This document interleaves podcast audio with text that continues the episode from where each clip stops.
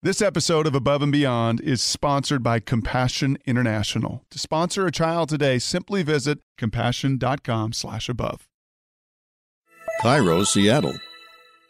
Well, here it is, the first episode of Above and Beyond, my foray into the world of podcasts. Something I've been really excited about for some time. I've talked sports for a number of years, been over a decade at ESPN on the television over eight years on the radio. And while, like athletes, I can intersperse my faith and some of my testimony and some of my church stories, and the folks up in Seattle know about my men's group that I meet with on Wednesday mornings. I guess this platform gives me a really long form opportunity to not just share my story, but to share those who have shaped my story. That as I look back now and as we start this, it's interesting when you do a podcast you do look back at what has shaped you, what has molded you. And it is relationship the more and more I think about it. And that's so much of my testimony, the people that brought me to the Lord and have impacted my life. And then with the platform of sports, something I talk about every day, I've lived out for decades, but to really dig into those two, faith and sports, that's what this podcast is about. And when I thought about the first, who could be one of the originals in this process, it was Matt Hasselbeck. Matt was a former Seahawk, was a Pro Bowler, in fact, took the Seahawks to the Super Bowl, played nearly two decades in the NFL. But our stories, well, they intersect because he was traded from Green Bay to Seattle when I was on the roster, when I thought I would be the quarterback of the Seahawks. And he was traded a first rounder to be the guy to lead this organization, which he did to new heights.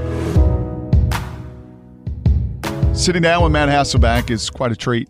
Matt, after all, was the first guest on our radio show out in Seattle on 710 ESPN Seattle, our very first guest. And he's our very first podcast as well. And speaking of first, Matt, I guess I would ask you, where did it all begin for you in your faith journey? I don't know if I know it either, uh, to be honest. So, you know, I grew up thinking that my parents were like, you know, church people, like super spiritual. I always see my dad reading his Bible in the morning, see my mom reading her Bible in the morning. My mom was very strict. My dad was pretty strict too. And, uh, you know, I just thought they were always like that. I really had no idea, but I, I found out later that I think it was maybe when I was in third grade, my mom and dad kind of became Christians the same year, became very serious about their faith. They were kind of brought up in a church, but I don't think they really um, had a relationship. Um, with the creator of the world, you know, I think they just were sort of, um, you know, rules and regulations kind of Christians, and um, that all changed in I would say like 1982 maybe uh, 81, 82, somewhere in there, 83. And so, as far as I knew growing up, they just were, you know, always like that. And you knew sports in your home. Oh yeah, I mean, so you know, I was born. My parents were uh, married in college. My dad went to Colorado, so I was born in Boulder, Colorado, and uh, we got drafted to the New England Patriots. And uh, they had, as I hear it, as I hear the stories, they had to look up New England on a map, and you know, you didn't have Google back then, so they had, uh, I think they had to go buy an atlas somewhere in Colorado and look up New England, and they realized uh, where it was, what it was, what city or sorry, what states made up New England, and where they would be moving. And uh, so I grew up basically in this area. My dad was drafted in the second round. We bought a house here. My parents still live in that same house, and uh, he played for the New England Patriots, Los Angeles Raiders, Minnesota Vikings, New York Giants over the course of his nine-year career. Uh, so I just thought that was sort of normal. That's all I really knew. Uh, people would ask me, "What do you want to do when you grow up?" I'd say, "Oh, I don't know. I guess I'll just play football in the NFL like my dad." Like I just thought that's what you did. You know, like I, all my friends, that's what their parents did. So um, I was pretty clueless for sure growing up. You're kind of like the Mannings. You're, you're the oldest of three boys, right? The, the JV Mannings, yes. That's actually my line. I think I tried to say oh, that. sorry, yeah. sorry. Well, you know, say, it's funny about that. In, in, in 1984, my dad was on the Minnesota Vikings, and uh, he was backing up this tight end Steve Jordan, and the one of the third string quarterback at that time was Archie Manning. So every Saturday Oh. was myself, my brother Tim, um, not so much my youngest brother Nathaniel. He was like a little young, uh, but then Cooper and Peyton Manning, and not so much Eli. He was a little young. It, but like we would play touch football against all the equipment guys and the trainers in the Minnesota Vikings uh, indoor facility, like every Saturday. It was so much fun. Cooper would just work us over. He was so fast. He's a little bit older, and um, you know, I remember saying to myself, dude, this Cooper Manning is going to be a star someday. Star. it's close. Yeah, close. yeah, very close. And in those times of, of competing for, at a very early age in, a, in what turned out to be a, a very competitive home with, with three brothers, you being the oldest, as you competed growing up, how did that faith component that was in your home, how did it represent itself in your sports growing up, or did it? You know what? It, it, it was everywhere for me. I mean, it was everything I did. I I, I prayed. I uh, I tithed. I thought about others. I mean, it was all those things. But what really was hard for me is when I got to like football, and not so much like in my town. You know, I grew up in a small town outside of Foxborough Stadium. My town was like so small that uh, it took like three other towns to make a team. Like we had this little tiny team with these little, you know, nothing towns going up against like the bigger city, you know, the city teams in Boston. And uh, and my dad ended up coaching. We weren't allowed to play football growing up, so my dad retired. The deal was when my dad retired, we would get to play football. So we we played football. and We'd play these little like you know nothing towns go going up against like the city kids who took the train to school every day um, you know, like we did really well. But I didn't really struggle with that. But it was when I got to high school and all those city kids now I was going to school with them. Uh, I went to like a bigger private school that was more of a football school. Uh, that was the real struggle for me. Like, how do I try to be this like solid Christian kid that I was trying to be in Sunday school, um, who I was in my small hometown, to now this kid that's trying to be, I don't know, this tough football player in Boston with all these tough city kids and you know upperclassmen and you know that was a real struggle for me and I, didn't know how to do that well. And that's a Xaverian Brothers. Uh, yeah, well, we like to say Xaverian. Xaverian Brothers sounds a little soft, so we just say the X Xaverian. Of which you went into the Hall of Fame here recently when you were with the Indianapolis Colts and was looking at some of that and listening to that video, getting ready for today. So talk to me through that. You, you said it was a struggle. How did that manifest itself? What did what did Matt Hasselbeck, the young Matt Hasselbeck at that point, trying to fit in with new teammates, fit into a new culture, fit into a new community, and have his faith and his convictions. How'd that sort itself out? Well, it was tough. I mean, I didn't want to go to Xaverian in the first place. It was an all boys school. My mom, you know, I had sweet hair back then, Brock. I don't know if you can believe that, but you can look that up too. I had really nice hair. And my mom was like, yeah, we're getting this kid out of a co-ed situation as quick as possible. So eighth well, you're grade. too cute. You're saying you're too cute. I, am I'm, I'm actually gonna say yes. And I the was. Lord's thorn in your side is uh, early Well, balding. Otherwise, it you'd have been well, too cute. It was more of a. It was like, oh yeah, you think you're so hot? Here you go. Not literally hot, but you know what I'm saying. But my mom basically was like, listen, we're. I'm not. You're not focused. You're in la la land over here in eighth grade. You think you know everything. So, you know, I went to this all boys school and it was very competitive for football. And I, I actually tried out for tight end. I'd never played quarterback. I tried out for tight end. I went out for a pass. The guy overthrew me. Uh, I picked up the ball, threw it back, and the coach comes over to me and he's like, "Hey, why don't you try out for quarterback? I'd like you to get- get in the quarterback line." And I was like, "Oh wow, that's pretty cool. Like he thinks I have a good arm. Like okay, that's a good sign." Then I hear him say real loud to the other coach, he's like, "That kid's too skinny. He'll never be able to play for us. Like he'll never be able to block anybody." So I was like, "Okay." So I was always trying to be a little bit tougher than I really was, and try maybe just trying to be a little more macho than I was, and and um, I don't know. It was just hard to balance that and who I wanted to be as a as a Christian, who I was in Sunday school, and like that kind of thing. And um, it was an early struggle that didn't go away right away. What did you learn from it?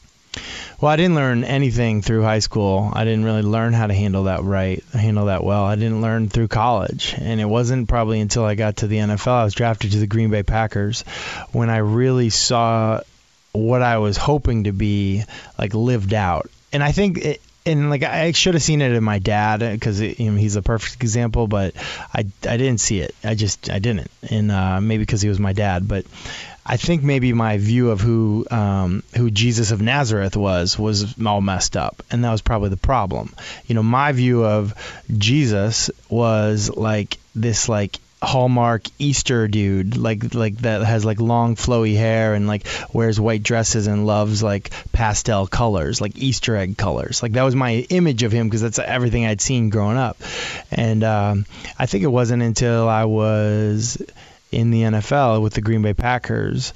Um, just being around guys like Reggie White and Danny Wuerffel and just hearing them teach about who Jesus of Nazareth was. Like who was this guy? Like here's who he claimed to be, but who he who was he really? He was like a man's man. He was a dude's dude. He was a carpenter. This dude was a carpenter. Like that was what his job was. He was a carpenter and he hung out with fishermen.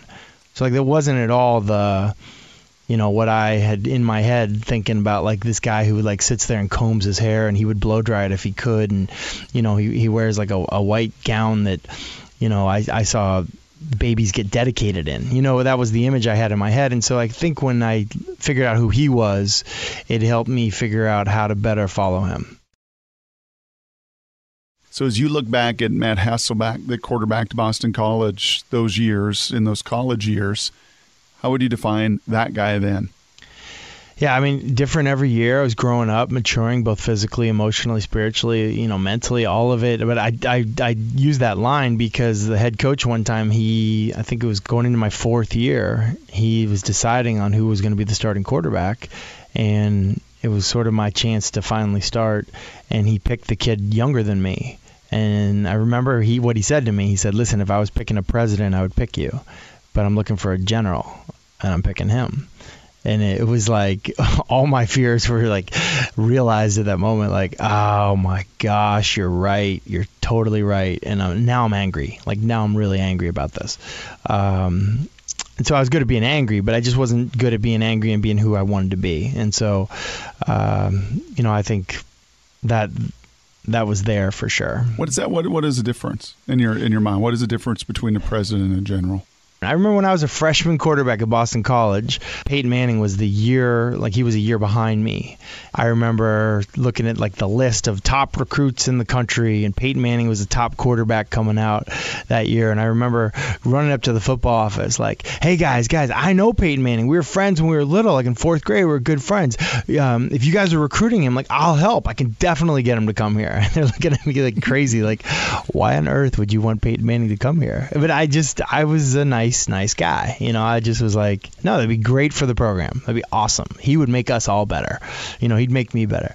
I thought that's what I was supposed to try to be. Mm. I think that'd be a better way to say it. Mm. Because mm. college was also the time that, you know, I was away from home for the first time and I, you know, I started doing things I'd never done before. I never drank. Like a lot of my friends in high school, they drank, they smoked, they did all this stuff, and I never did any of that. It was just like, no, I'm so committed to my sport.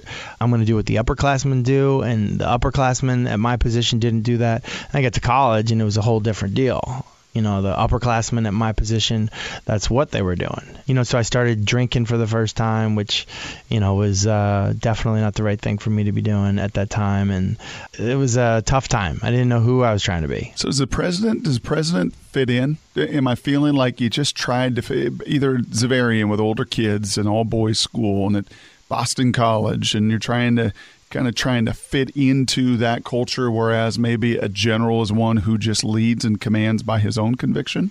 You know, I, I don't know exactly what that coach meant by that statement, but I, I knew for me what it meant. And I needed to get tougher. I need to be more authentic.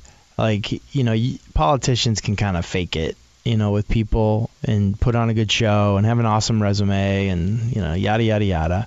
But uh, I think in the context of like a locker room, it's hard to fake it with your teammates. It's hard to fake it with your coaches even, but uh, mostly your teammates, and they just know who you really are. And I, I've never been in battle. I've only read about generals, but I, I feel like that lead from the front uh, mentality and like, hey, you know who I am. You know, you, you're with me 24/7, basically.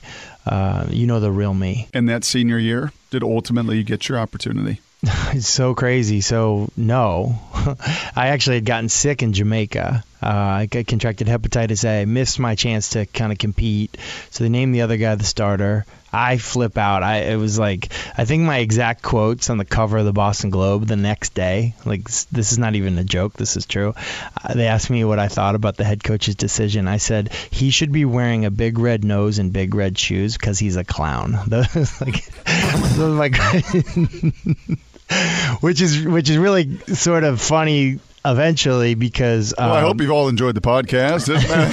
Thank you for joining. In 2006, uh, he was my offensive coordinator in the Pro Bowl right after we had played in the Super Bowl because he was uh, the coordinator for Carolina who had played in the NFC Championship game. But here's the funny thing: when I said it, he smiled so big, like yes, like you're getting there. Like I want more of that. He was a very, very good coach. His name was Dan Henning, mm-hmm. and he was a very good, wise, so wise. Like I didn't know how wise he was, and uh, great with quarterbacks. And you know, the whole time I think I thought he didn't like me, and in turn, what I now realize is that he saw so much more than me in me than I saw myself, and. Um, so yeah, so anyway, he starts the other quarterback, and we're losing our first game of the year in Hawaii, and we basically kind of give up. You know, we're like, all right, we lost. In here, you go in you know, because I know that'll be a thing. You go in, and I'm not even going to call the plays for you. You call the plays.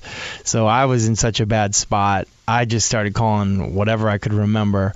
We go down and score. We go down and score. We get a two pointer, uh, two point conversion or something like that, and then a true freshman kicks a game winner. We end up winning the game. I don't even know how.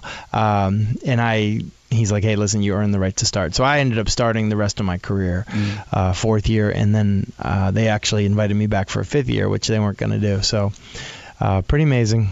Definitely amazing. And then you ultimately go on to be the first pick in the draft.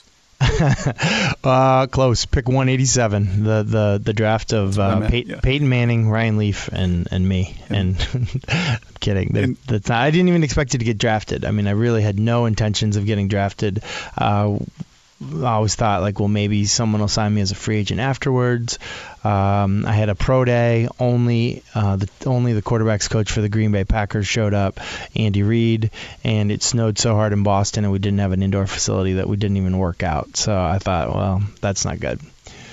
And yet you send, and you still do this, Matt. I've noticed it almost every year around the draft that you will still tweet out your college numbers to those draft picks in the fifth, sixth, seventh round that kind of find themselves in that area. I, I, might stop doing that because the stats now are so good and mine were so bad that it, it might lose credibility for my new job. So uh, it's amazing. I didn't realize how bad they were, though. I mean, the only reason I know it is I was like. Um, you know, signing football cards one day, and I looked on the back, and it had my college stats on this one card. I was like, no way, that can't be true. so I looked it up. I'm like, oh, I guess it's true. I think I have negative 281 yards rushing in my college career, something like that. I know, like my rookie card says, uh, Matt, who threw more interceptions than touchdowns in college. I'm like, that's that's the one good piece you could write about me on a football card, your rookie card at that. But ultimately, Andy Reid and Mike Holmgren say, come on up to Green Bay. Shocking shockingly, I remember they called me during the draft. It was the second day of the draft, and uh, I was at home. We were like making photo albums or something like that in between pickup basketball. They called, and I was like, "Well, shoot, maybe I'll get a free pair of shorts out of this, uh, you know, mini camp that I get invited to before they cut me, and and I'll get to bring home the shorts, and I'll get to show them to my kids and my grandkids. Like, oh yeah, I played for the Packers one time, or you know, for three days. I got there, and I realized, like, you know what, I, I can I can play with I can play here. You know, you said a word earlier, and, and you referenced the Danny Wuerffels and those guys you were introduced to. That word authentic. Would you say that that was some of the most authentic faith, authentic Christians that that really knew the Christ that you wanted to follow? Was that your first real introduction there? I'll tell you, Reggie White. It's so weird. I mean, I was a rookie quarterback, and everyone says, "Oh, what'd you learn from Brett Favre?" Like, well, I learned a lot from Brett Favre. He was great. But but the Green Bay Packers, it's not like most teams where you kind of have your lockers by position. The way the Packers do it, it's like you're scattered all throughout the locker room. So I was sort of directly across from Reggie White, so he would walk by me every time he had to go to like the training room or the you know shower area. So I, he'd walk past me a lot. He'd always say hello, and I just remember like this guy was so legit. I mean, he would you know, obviously he was like the best player in the game, maybe ever at his position. Yet at the same time, he was he would like lead Bible studies. He would say a few words at chapel. He was so authentic. I mean, he would hold court with the D line, and you know, there's always arguments in the in the uh, locker room, and he, it was almost like when he talked, everyone would shut up and be like, "All right, what's he have to say about this issue? Or you know there'd be like a, a 10 year vet like in the shower like you know the second one over with the best water pressure. And reggie would like walk into the shower and the 10 year vet he'd be like he'd be like yeah i'm just gonna go to the other side. Like this is the best shower. I'm gonna give it up for reggie. Like this guy commanded so much respect didn't demand any of it yet was so like devout and legitimate, yet on the football field, like he would crush you. Like he would knock you and he would embarrass you, knock you on the ground, help you up, like that kind of a guy. It, was, it took everything in me not to ask for his autograph. I mean, it was very cool to be around him. And the impact and the influence in your own walk? Yeah, and the funny thing about it is I ended up making the practice squad that year with the Packers, so I was the fourth string quarterback. There's really nothing for a third string quarterback to do. So I was the fourth string quarterback. And uh, so I played scout team tight end every day in practice and would block Reggie White. You know, so it was like, you know, I got him in a three point stance for the first time since eighth grade. And, you know, he was like, hey, brother, just uh, hold on for like two 1,000 and I'll throw you to the side. I'm like, okay, yes, sir. Thank you, Mr. White, you know.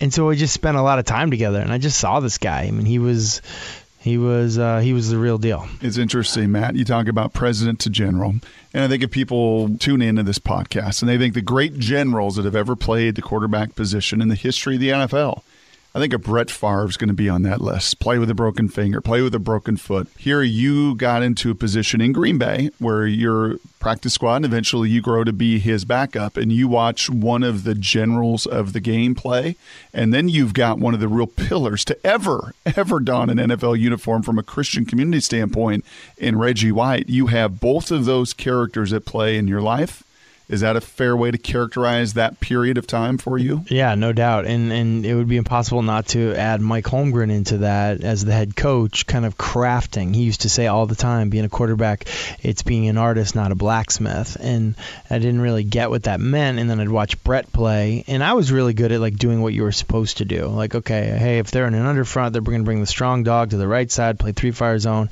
Here's your hot. That's where the ball has to go. And I would see Brett, and he just would play ball. Like he would just go out and play. He would just have fun. And then on the side, Mike Holmgren's like, "Hey, you're an artist. Paint your canvas. You know, this is what typically you should do, but play within these parameters and, and cut it loose." And like, so I was kind of just like observing all of this, taking notes, studying this, trying to you know put this into my game and what I've realized is is uh you know the passion and the the fun that Brett was having with the the skill level and the toughness of both Brett and Reggie with the sort of the mindset of Mike Holmgren was uh you know it was it was changing me. It was really changing who I was. And I was I just I think I had I kind of again I had the quarterback thing all wrong. You know I thought I was like an accountant or a mathematician.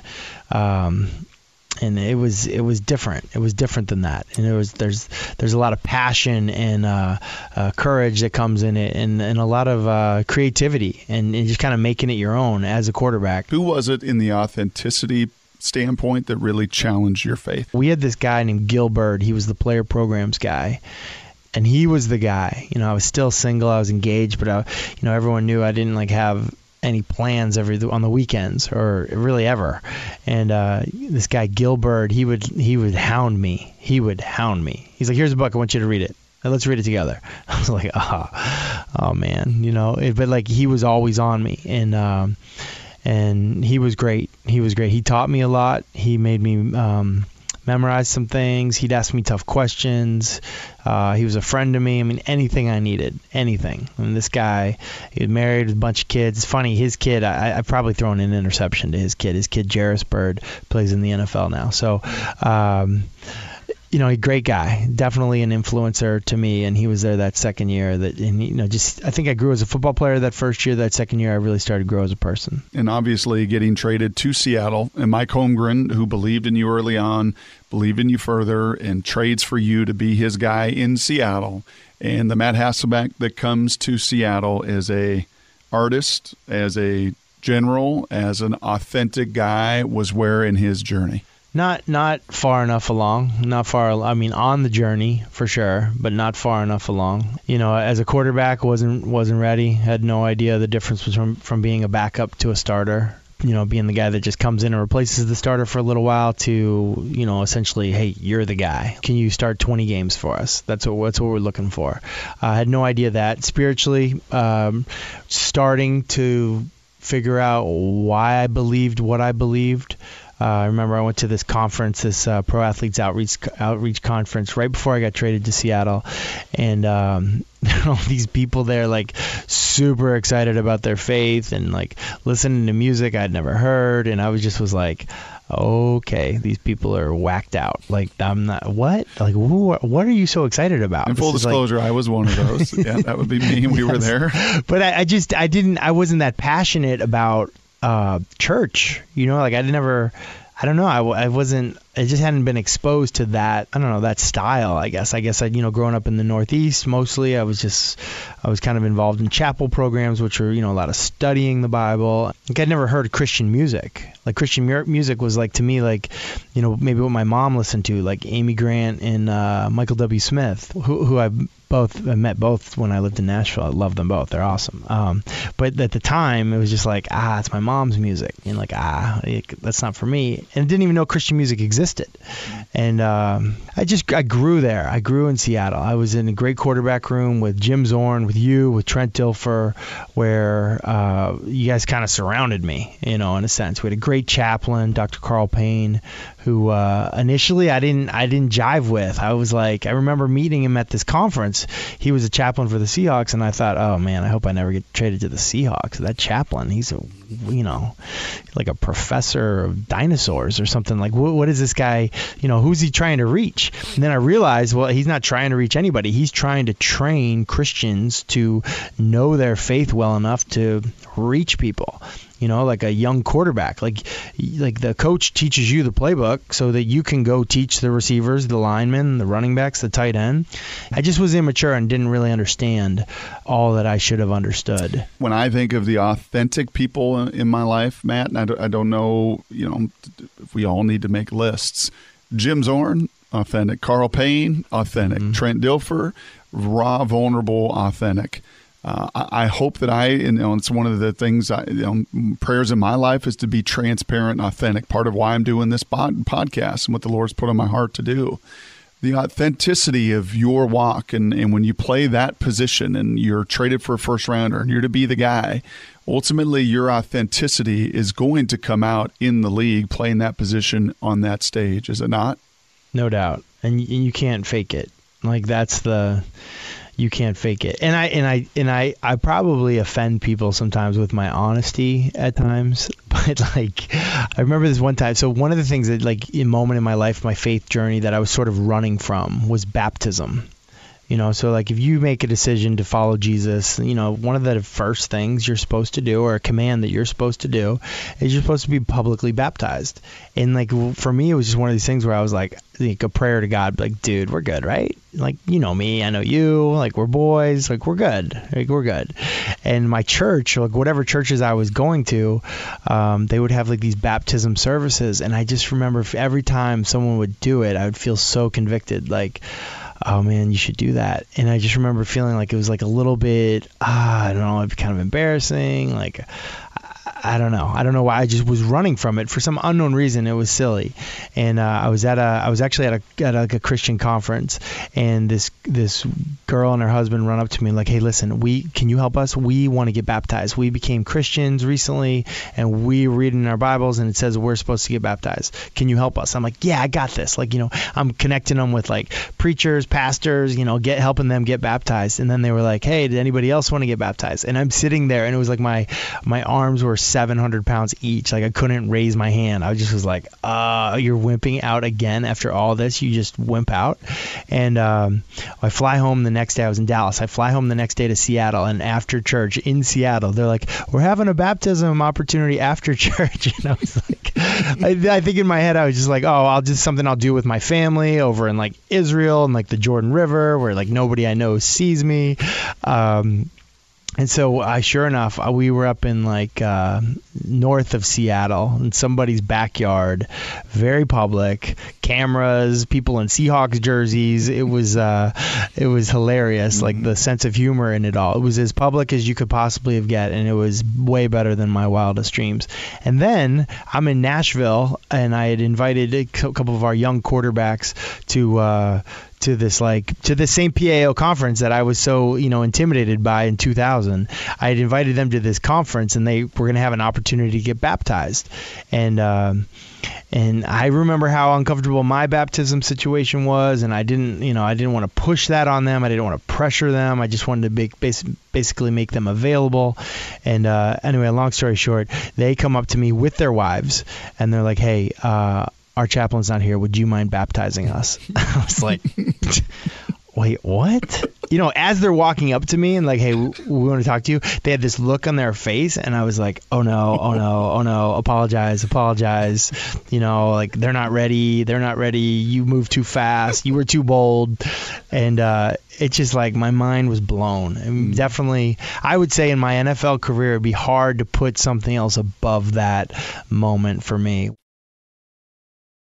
Well, how about a couple on the other side? You know, when you were the starter and then Trent Dilfer became the starter. In that moment where you're no longer the guy, you're no longer getting to be the general, what did that do for your walk? Well, again, I think that was part of the journey. Um, I remember getting benched for Trent, you know, when I was hurt uh, in 2001. And I was hurt to the point where I shouldn't have been out there, but they were like, no, you're hurt. Like, like you can't go out there. I'm like, oh, I could probably get out there. Like, no, no, you can't. But I wasn't mature enough. I mean, I remember getting thrown out of a practice one time by Jim Zorn like I got thrown out of practice. Like I threw a, I threw a pass so badly. He knew he was trying to work with my mechanics and my footwork and really change everything that I had ever done. And I threw a pass so badly that he thought I was being like disrespectful. And he kicks me out of practice and I refused to go. I mean, I was a punk kid from Boston. So like I was like, "No, no, I'm not going." And he kicks me out of practice and I refused to go. And Mike Holmgren calls me over and he basically is like, "Listen, like for once he was the good cop and Zorn was the bad cop. Like roles revo- reversed. He's like, "What is going on over there?" I'm like, I don't know. He's pro- I don't know what his problem is. And he's like, listen, he's like the only ally you have in this building. Do you know that? Like nobody else nobody else wants you to play. Like nobody else even probably even wants you here. And I just remember like him having that conversation with me and uh, just being like, wow, that's the reality. So I mean there were all these growth moments and there was, you know, when they benched me for Trent, I think Trent had like a freak weight room accident one time, and I came in and started a game in the preseason. He tore his MCL in another preseason game, and he was going to miss some time. I mean, there were these opportunities for me to like grab hold of the job and take it. I wasn't ready, you know, as a player or as a person. And uh, was down in Dallas when Trent tore his Achilles um, in that Emmitt Smith game where he broke the record. When uh, you know I came in and we actually won the game and I remember by that time, I was like, you know what? I'm just going to play like, if they love how Trent plays, I'll just play like Trent. You know, hit the checkdowns, high completion, take the shots no matter what when they call them, you know, like I, I, realized like the value in what he was doing. Like I was I was I was doing things my way and Trent was doing things the way that they were supposed to be done. Mm. And um I remember after the game the coaches were like, "Hey, that was your best game I've ever seen you play." I'm like, "Wow, that game? What are you talking about? That game? You know, I was like playing for field goals the whole game and you know being super safe with the ball, and they were like, "Yeah, that's great. You know, we won. Like that's what we need to do right now to win." I was like, "Oh." Like, really? And then I started thinking about all the other things that Trent was doing. And then I saw the way that Trent reacted when basically it was it was told to him that I was going to be the starting quarterback again.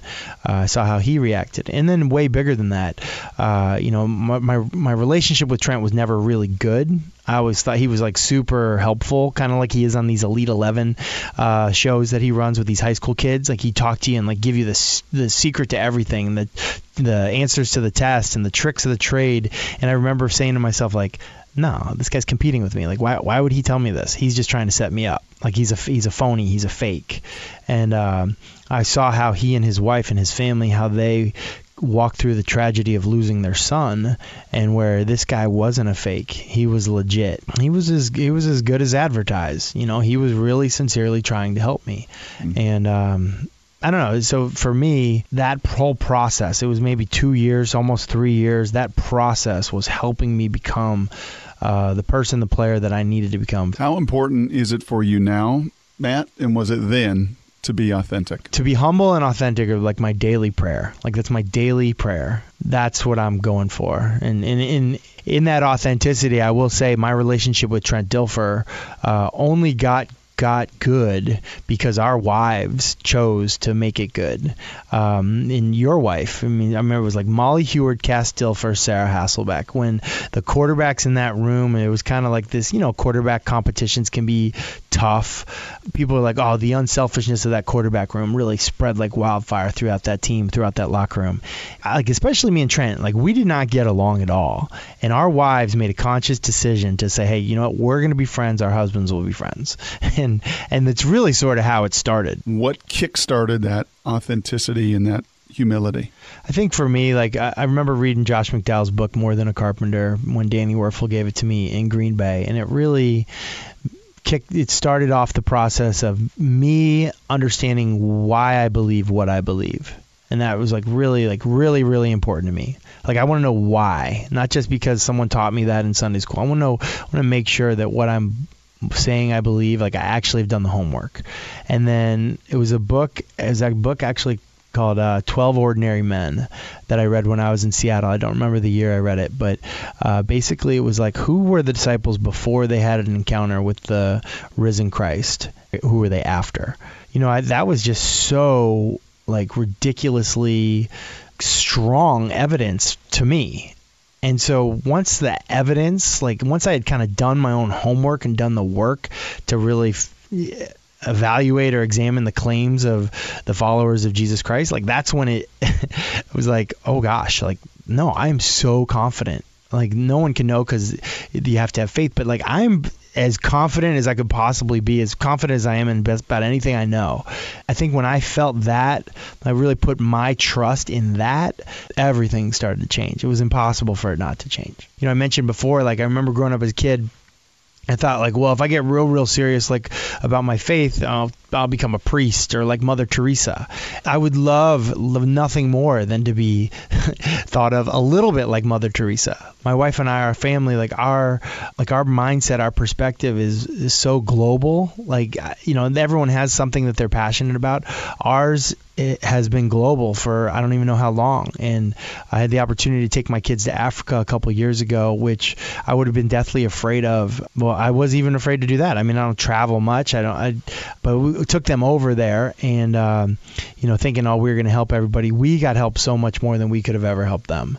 And understanding and having empathy for what people in other parts of the world um, go through um, both spiritually and just physically, health wise, clean water, um, the the infant mortality rate, you know, all the different things that they fight.